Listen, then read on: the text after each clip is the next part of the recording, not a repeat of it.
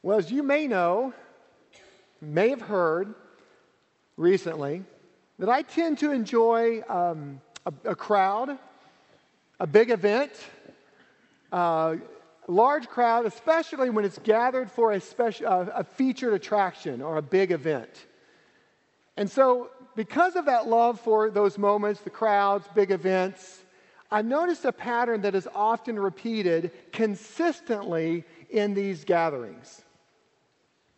And this phenomenon is, it's not isolated to one genre or one type of event. It, it extends uh, to a variety of events, to world events.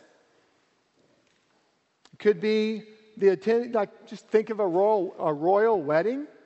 You'll see this happening.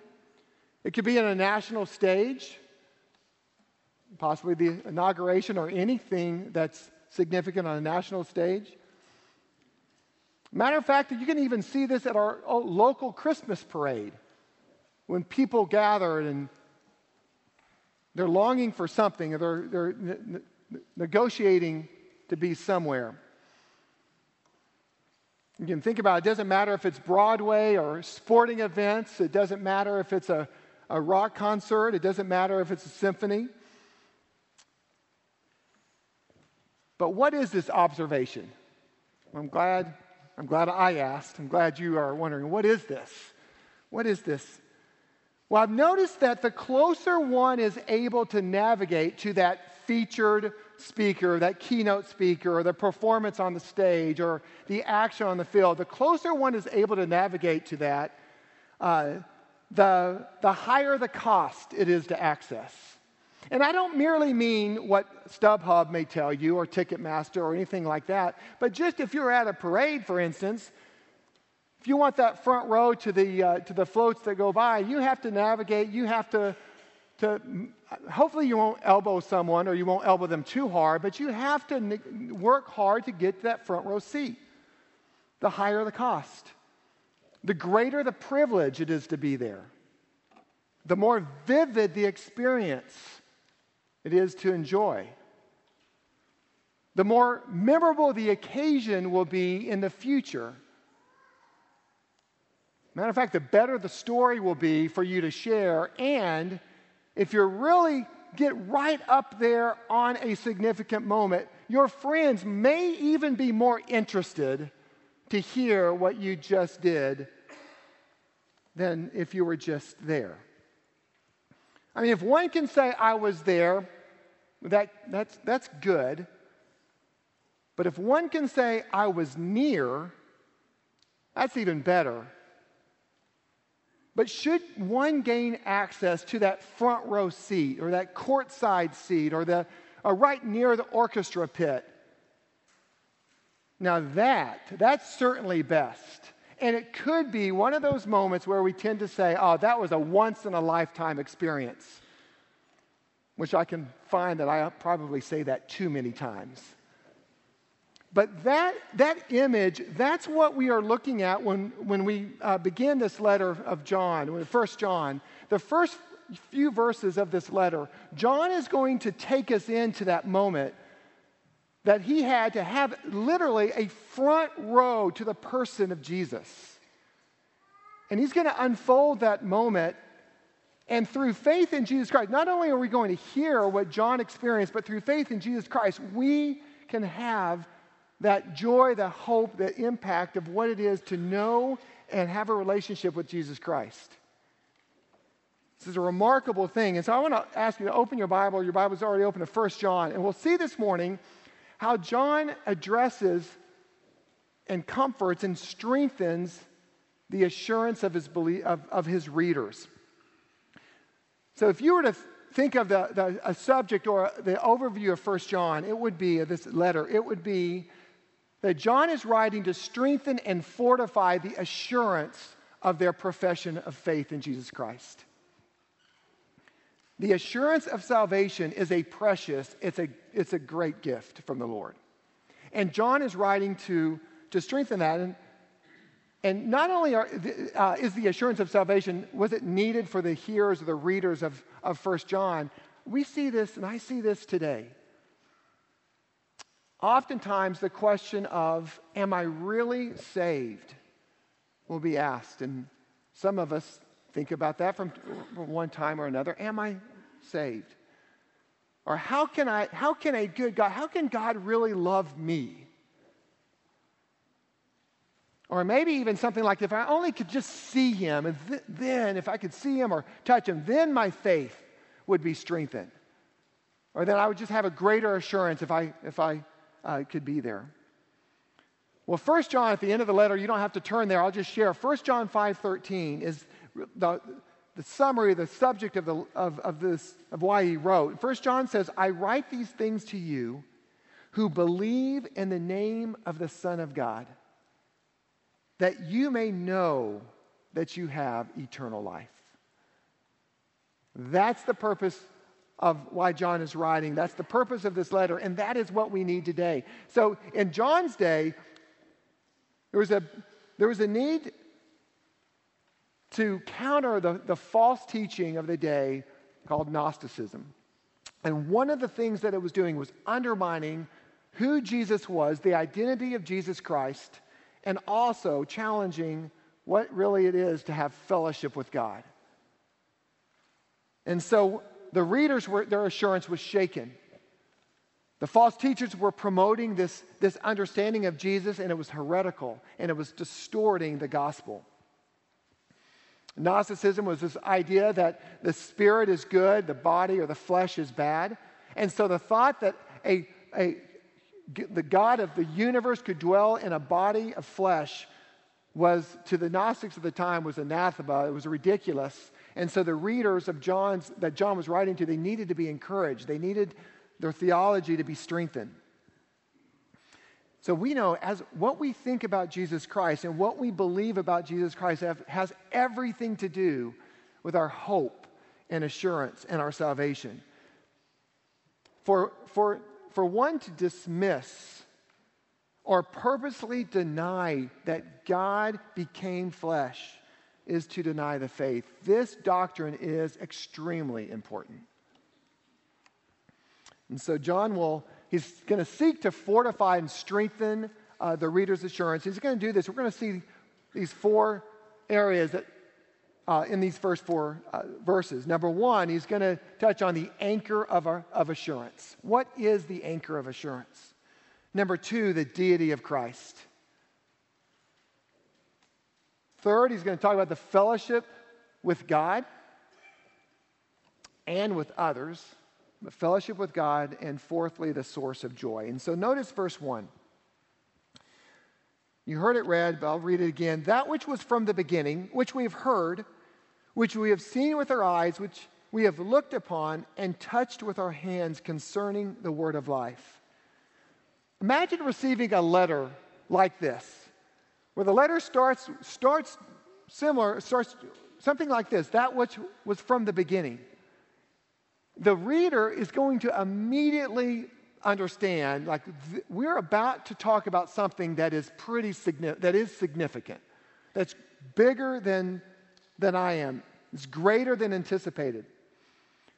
So, th- in one sense, this is heavy, but it's also essential. And so, John begins with this phrase, that which was from the beginning. Now, what are, what are the grounds of this assertion? Think of the first words that John writes are those to remind the reader that their faith is, spans across time. The, uh, that Jesus Christ has always existed. This is not a faith that is developed overnight. It's not a, about a person who has recently come upon the scene. It's not about, it's certainly not a person that's only just appeared. For again, the Gnostics would, there's, some, there's one group of the Gnostics that would say, oh, Jesus is just appears to be God, but really, it's not, he's not. So John is saying the word of life is from the beginning. We can't help but think of how John began his gospel, and Wes uh, opened this up, the call of worship. Uh, the call of worship, he says, in the beginning, or John says in his gospel, John chapter 1, verse 1, in the beginning was the Word, and the Word was with God, and the Word was God. He was in the beginning with God. And so John will emphasize this in verse 2, but he begins this letter that which was from the beginning. Now understand, that was, that's a clause, that which was in the beginning, or from the beginning. That's a clause. And if you look at verse 1, there's several clauses here, and they all point to the word of life. At the end of verse 1, the, the scripture says, concerning the word of life. And so pastors and theologians, you know, dis- discuss, all right, does this mean the gospel? Is the word of life the gospel? Is it like the gospel message? Or is it Jesus Christ himself? What, what is John referring to? Well, as you'll see in just a moment, I mean, it's certainly not less than the gospel. Certainly not less. But as we walk through this verse one, it's clear that, Je- that Jesus Christ is the focus of John's attention here. Is, and so the word of life, in John, in John chapter 8, Jesus said to them, Truly, truly, I say to you, before Abraham was, I am. And so the thought that Jesus is from the beginning is an anchor to the souls of the readers. They're able to anchor their assurance of salvation in someone that is from the beginning. We're talking of an immutable God, this, the God that's the same yesterday, today, and forever. And so you receive that letter at the very beginning and just think, oh, this is something from the beginning. It's not made up, it's not a popular, popular opinion, it's not the latest and the greatest fad. Jesus is literally the same person that was prophesied in the Old, Old Testament and involved in creation. Imagine the confidence. Not just imagine it, I mean, just enjoy the confidence that brings to us. The comfort and security knowing that Jesus is the original from the beginning. As you know, Elise and I have uh, had the joy of four children, we, raising and sending them off. We've sent three of them off. And one thing that we've noticed as you send them off, you, know, you, you invest in them while you, they're in your home, and then you kind of know most of their friends, most of their life. When they go off, you work hard to know, okay, who are their friends? What's going on? And so the first year, so we you know, send the kids off, you're just, when we talk with them, we're learning who they are, who they're hanging, or who, who they're hanging out with, their new friends. And we're working very hard at getting to know their names because at, at the times that you know, you see them, we want to have some understanding of who their friends are, and so we, we really work hard. Well, year two, three, and you know, our oldest has been uh, gone, you know, a little more, but in year two or three, and beyond, sometimes we'll talk to two of the oldest and say, we'll ask something like, So, what are you doing? We'll get something like this Oh, we're going to hang out with the OG. I said, Oh, oh, yeah, we're just going to OG it tonight.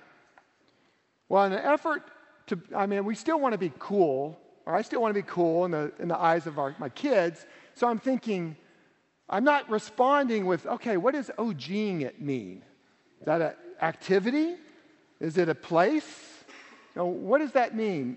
It just comes natural uh, to them. Uh, so we quickly realize what that means. It's the original.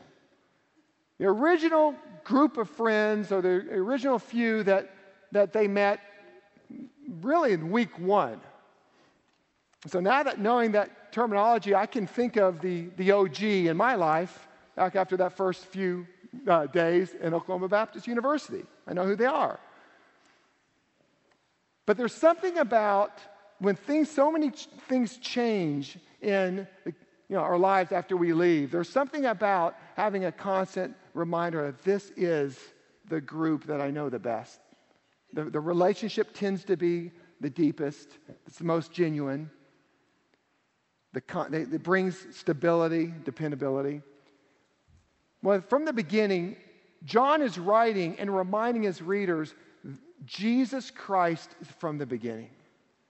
He's the original, the only, he's the eternal God, never changing, immutable God in our salvation, when we think about our assurance, meditating on the fact that our salvation rests in a God who does not change is absolutely reassuring. But notice, John just doesn't stop with that. He goes on Not only is God an immutable God who doesn't change, he's also immanent. He's there. And look at John. He describes his experience with, with Jesus, that which was from the beginning, which we have heard, which we have seen with our eyes, which we have looked at and touched with our hands.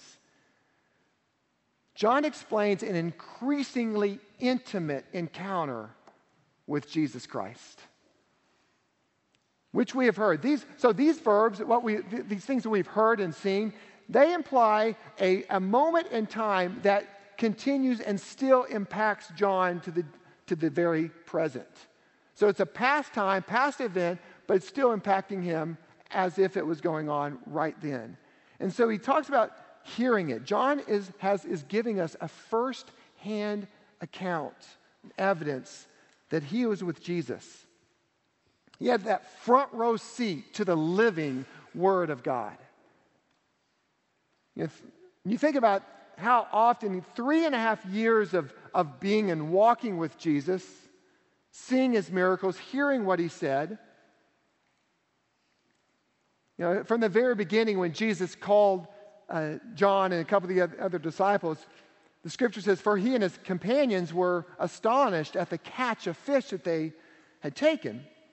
And Luke 5:10 says, "And so also were James and John, the sons of Zebedee, who were partners with Simon."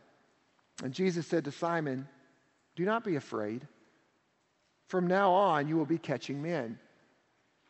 John was there. He heard Jesus say that statement, Don't, do not be afraid. I'm going to make you fishers of men. John continues to reflect upon some of the times that he's been with Jesus. You know, at the end, of or John 19, verse 27, then he said to his disciples, This is Jesus on the cross. He says, Behold your mother. And from that very hour, the disciple took her to his own home. So John was impacted by the things that he heard Jesus say. So he's reassuring his readers, giving them confidence of, of why they should be confident in their salvation. But he also says, which we have seen with our eyes. This, the phrase which we have seen and with our eyes, overwhelmingly describes a visible, a sensory, a, a sensory perception, an experience that John had face to face, essentially. So we had seen him with our eyes. We have looked at, he, he repeats that for emphasis. It's like, no, we were there. I was there. You'll see there in the scriptures we, which we have looked at, which we have seen with our eyes, which we have looked at. There's a gazing upon Jesus. There's an intense intensity by which John is taking in Jesus. And you think of, think, well, how often was John with Jesus? What are some moments that he could be thinking about? And one of them is Matthew 17. And Matthew 17 talks about after six days, Jesus took with him Peter and James and John, his brother, and led them up to a high mountain. And he was transfigured before them. Speaking of Jesus, he was transfigured before them, and his face shone like the sun, and his clothes became white as light. That, that moment shaped John. And again, he's writing his readers and letting them know I heard him, I saw him. Not only that, I touched him. that same moment, uh, Matthew, uh, that Matthew talks about the transfiguration, Matthew 17, 7 and 8 says, But Jesus came and touched them, saying, Rise and have no fear. You know, imagine the, the intimacy that John had with Jesus, the person of Jesus. And that encounter says, And when they lifted up their eyes, they saw no one but Jesus only. This reminds us of the gracious experience that Thomas had with Jesus. When, remember when Thomas said, If I only could see him, then I could believe. Then he, Jesus said to Thomas in John 20, 27, He says, Put your finger here and see my hands. Put out your hand and place it in my side. Do not disbelieve, but believe. So the eternal God, Jesus Christ, had come in the flesh, and John was there. Jesus said to Thomas, Have you believed because you have seen me? Blessed are those who have not seen and yet have believed. That's us. Like, that's us. I mean, we're not going to see Jesus until we are in heaven face to face. We're not going to see Jesus face to face. But through God's grace, we believe. Blessed are those who believe. We hear these testimonies. We read John, 1 John 1 1, and the Lord just takes us as if like a front row seat to seeing Jesus face to face. We must not foolishly dismiss the first-hand account encounter with Jesus, the Word of life. The Word of life entered space and time to make it possible for us to enter heaven for eternity. And that's, what's John, that's what John is describing. Well, notice verse 2 God is revealed in the humanity and deity of Christ. Verse 2 says, The life was made manifest. So that which was from the beginning, this life was made manifest. Verse 2 goes on to say, And we have seen it and testify and proclaim to you the eternal life. The person of Jesus was made manifest.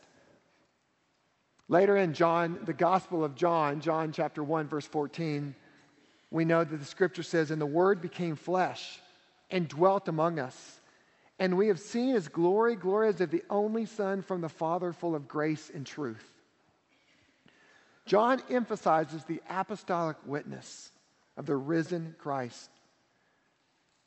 So this, this eternal life is not, uh, this is not to denote an impersonal quality of life. This is to focus on and identify Jesus Christ and the incarnation, the fact that God came in the flesh, cannot be overstated.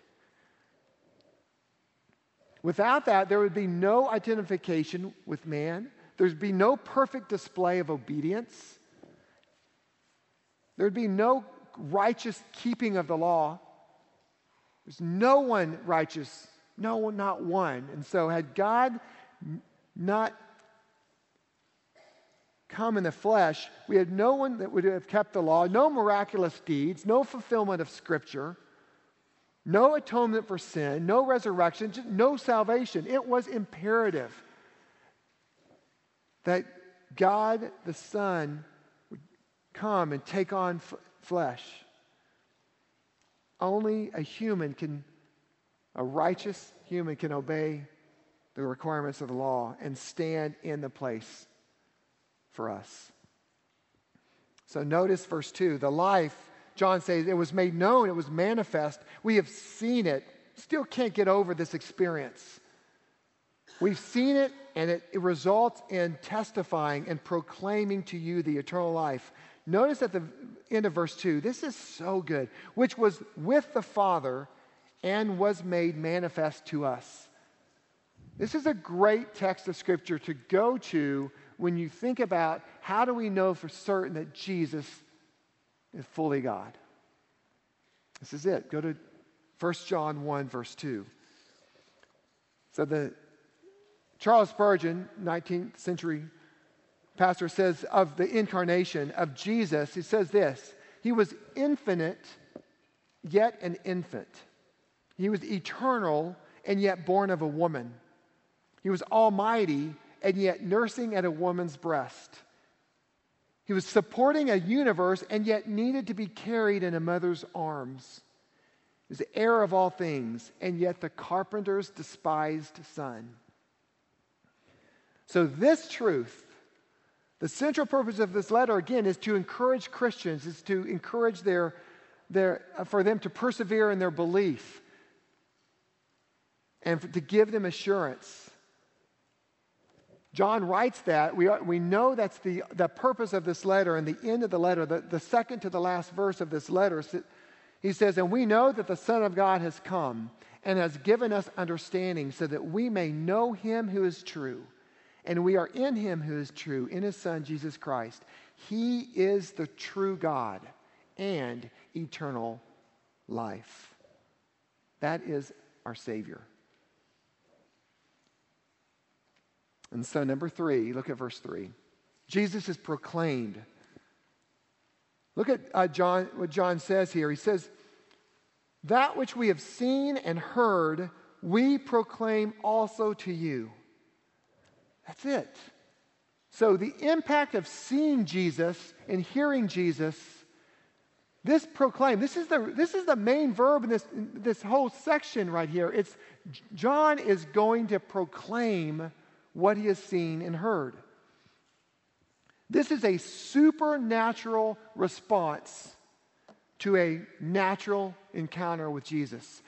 Supernaturally, John is there. He saw Jesus. And keep in mind, not everyone that saw Jesus believed. We know that. But by God's grace, John did. He believed. And the supernatural response to that is that he's proclaiming the name of Jesus. We've already heard, we've heard the importance of proclaiming the gospel. That's the Great Commission. And, and and as Josh mentioned just a moment ago, the team that's leaving on Friday, their, their, their whole desire is to, to strengthen the pastors and proclaim the gospel. Well, it's a delight to, to proclaim. And notice what I, what I love about John is, is this, this is not mere words. The vividness of Jesus' experience with, with of, I'm sorry, the vividness of John's experience with Jesus was so incredible captivating and compelling that enticed him and motivated him to share that with others. And as I started to say just a moment ago, what I love about that is these are not mere empty words that John said. There is consistency in the scripture, and as you, as you think about and follow John's life, in Acts chapter, chapter 4, there's an encounter that John has. He's being persecuted for his faith. And so keep in mind, John is writing the, this, uh, the epistle of 1 John. John's writing this because of the internal threat of not having confidence, the internal threat to diminish the, uh, the doctrine of Jesus.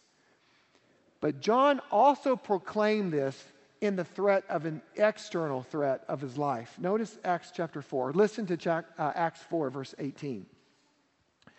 So they called them and they charged them not to speak or teach at all in the name of Jesus. So do you think about what's going on? John is saying in this letter that he's proclaiming what he has seen and heard.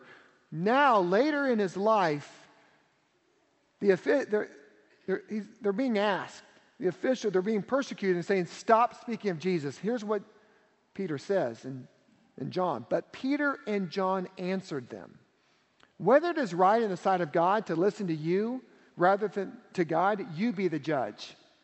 For we cannot but speak of what we have seen and heard. So, this encounter that John had with Jesus was so compelling that at the face of opposition and persecution and risking his life, he was still, by the power of the Spirit, willing to proclaim the message of hope. Friends, may we not be silenced. May we not shrink back in fear at the face of opposition, either internal opposition or external. And so the main verb here is proclaim. And so the gospel message that God, the God man took on flesh, lived a perfect life, died a substitutionary death for our sin, and raised from the dead. That, that is the content of our faith. And John is delighting in proclaiming that name. But why is he doing that? Why is he so bold to risk his life? Why is he so intentional on sharing and writing this down. Notice verse 3, the second part of verse 3. So that you too may have fellowship with us. It's an invitation. So that you too may have fellowship with us. And indeed, our fellowship is with the Father and with his Son, Jesus Christ. To have fellowship with the living God is a gift. It's a gift of mercy and grace. We can have communion intimacy with the eternal God, a God from the beginning, a God that doesn't change. We can have that intimacy. And I want just consider this for a moment. When we have Jesus, when we place our faith in Jesus, we have infinitely more in common with another believer that we've just met than the world has with anything and anyone outside of Christ. When we know Jesus Christ, He brings us into fellowship with the God of the universe, and He also brings us in fellowship with each other. And John just cannot get over that. He said, I'm writing these, these things to you so that you may have fellowship with us, and indeed our fellowship is with the Father and the Son. It's just amazing that the world, there's, as you look around, there is a desire, and there's, a, there's an intense desire, desire to be a part of something. As you look around, there's a lot of different groups, there's clubs, and, and there's, uh, there's running, running clubs, there's workout gyms, there's all of these things and places to belong. And a lot of them I love. I, I Love the running group. I, every chance I, well, not every chance, but I do love a few opportunities when I get a run with a running group in Durham. So it can be fun, but but the world tries and Satan tries to make an imitation of this communion that we all desperately need. We are all created in the image of God. So that is why there is a longing to belong. The world would say have a different answer as to what is truly going to satisfy. John is writing to remind his readers and remind us today that the only one, the only person to satisfy that deep longing to belong is Jesus Christ. And once we have fellowship with God, once we have fellowship with His Son, we can have fellowship with each other. Again, I will just reiterate we have infinitely more in common with each other and I may not even know your name afterwards. You may not know everyone's name as you leave, as you bump in, but if you are believers, there is much by the grace of God that we have in common. Lastly, I want to just look at verse 4. John writes, and we are writing these things so that our joy may be made complete. This is amazing. So there is, and John, he begins with that was, was from the beginning. Then he begins to unfold verbally, like what has happened. I've seen him, I heard him, I want you to know, I want to proclaim. Now he's proclaiming. But then, under, under the inspiration of the Spirit, he's captured this so that his joy may be made complete. Now, it's important to understand this is not merely cathartic for John. It's not just simply to make him feel good. It's not as if you and I, we have a moment like this or we have a phenomenal experience, we run home and we journal, or some of us journal.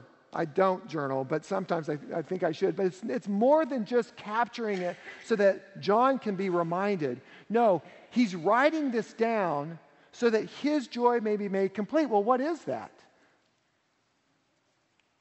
Well, in 3 John, verse 4, you can, you can just listen. 3 John verse 4 says, John says, I have no greater joy than this, than to see my children walk in the faith, or to hear that my children walk in the faith.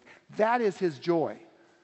And so when John writes in verse 4 of chapter 1, we are writing these things so that our joy may be made complete. Is this not a self centered joy so that John can feel good about himself, be reminded of that moment that he saw Jesus or those moments? He's writing this so that the readers and fast forward to 2023, you and I can walk and mature in our faith. And so, these truths that Jesus Christ is fully God, the fact that we have salvation, we have fellowship with God through Jesus Christ, those truths are going to anchor our souls and give us assurance of our salvation. The written word of God is a gift to us. And as we think about those moments, we think about John, we might be tempted to say, oh, if only I could see him. John's writing, I'm writing these things to you so that you so that my joy can be made complete. And through the gospel, we could have fullness of joy through knowing Jesus Christ. Peter writes about this in 2 Peter 1, verse uh, 17. He says, For we have received honor and glory from God the Father, and the voice was borne to him by the majestic glory. This, he heard him say, This is my beloved Son with whom I'm well pleased. Peter said, We ourselves heard this very voice borne from heaven, for we were with him on the holy mountain. But then he says, And we have the prophetic word made full, more fully confirmed. Friends, we have the word of God, we have an account. We can be confident that what John experienced, it certainly happened. But through faith in Jesus Christ, the joy that John had, we have as well. We can share that joy with him. So, this past week, John, uh, 1 John 1 1 through 4 was just, I was just ruminating on it, been thinking about it for a little while. So, Thursday afternoon, I told Kevin, I said, Kevin, I'm just going to walk. I'm just going to walk downtown. I usually, I probably should walk all the time. I more often get in my car and drive downtown just right across the street. But this time I wanted to walk. And I was, I was thinking about these scripture. And so I ran, um, and on my way to, I was going to a destination, I was going to lunch, I was going to walk back. On my way back, I saw a gentleman that um, was, he, he, did, he wanted to, to talk. And so he asked me, he said, Hey, would you like to ha- have a conversation? And I knew enough, I won't go into detail, I knew enough that uh, at that moment I could, I could, I understood what he was, um, the message he was going to share. And so from the very beginning, I said, you know, I, I just want you to know we, we will, we have a, we probably have different worldviews. We're coming from two different perspectives. So I just want you to know that at the very beginning. And he said, oh yeah, that's okay. We're all, I mean, we're all just trying, uh, you know, trying to navigate in this world.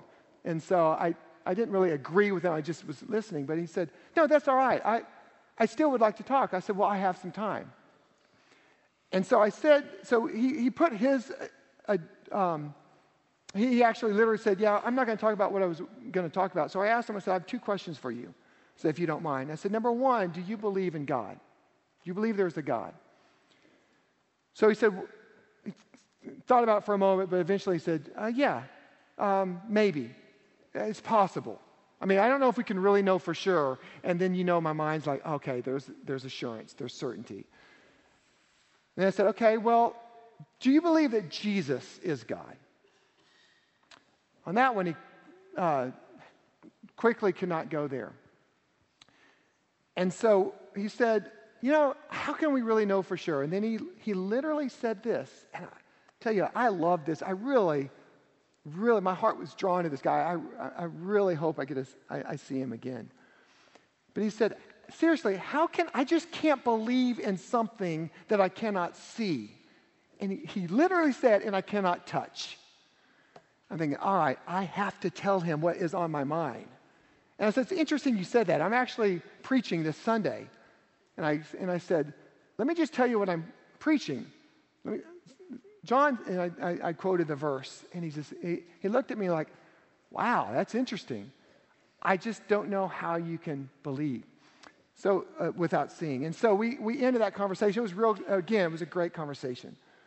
But as I left, I, I thought about it. You know how you are when you have a conversation like that? You think about it, and then you're like, oh, should have said this. Well, I had a little extra time, so I walked back, and he was still there. I said, and he smiled. I promise he did. It was, it was good. He, he, he waved at me. I said, Hey, I, I actually I have one thing to ask you. He goes, Oh, yeah, shoot. Like, like go proceed. Uh, and I said, I said, it was a breezy day. And I said, it's pretty, it's breezy today, isn't it? He said, yeah, it is. It's a little, I said, do you believe in the wind? And he said, okay. He goes, I know what you're doing here. And I said, listen, um, his name was Cam. I said, Cam, I said, I'm not, I'm not trying to say I got you, but as I was walking away, I thought, well, what you said, and I did, I told him, I said, Cam, I don't know if what you said is really consistent. I said, because we do believe in the wind. And I also threw in gravity. But I wanted to stick with the wind. I was thinking, the uh, Nicodemus, I was thinking wind. I said, and so I, I'm not here to convince you and try to say with words. I want my, I'm here to let the word of God just uh, convince you. And I just want to ask that you just think about what we've said.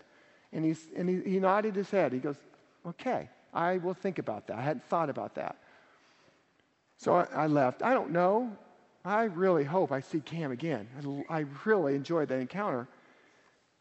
But as I walked away, I just so thankful for the Word of God. Because, yeah, we're not going to see Jesus on this side of heaven, but we see him by faith, and we have the written account. And as Jesus told Thomas, blessed are those who do not be- have not seen me, but still believe. Let's pray that that fellowship we have with God would work in our hearts so that we would delight to proclaim his name. Father, we want to thank you for this morning. We thank you for your word. Lord, we ask that by the power of your spirit that you would give us you would strengthen our assurance Lord, that we would understand that through faith in Jesus Christ, we certainly can be confident that we will see you face to face for eternity. But Lord, not only do we, are we asking that you strengthen our assurance, Lord, we also pray that, Lord, that you would, one, open our eyes for those, if there's anyone here in this room who, who has not believed and placed their faith, we pray that you would open their eyes to understand you and to know you and to enjoy the fellowship with God the Father and God the Son and fellowship with believers.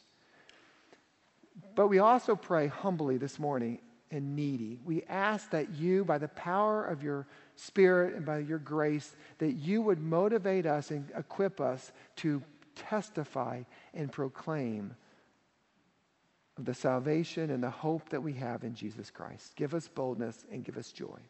In Jesus' name we pray. Amen.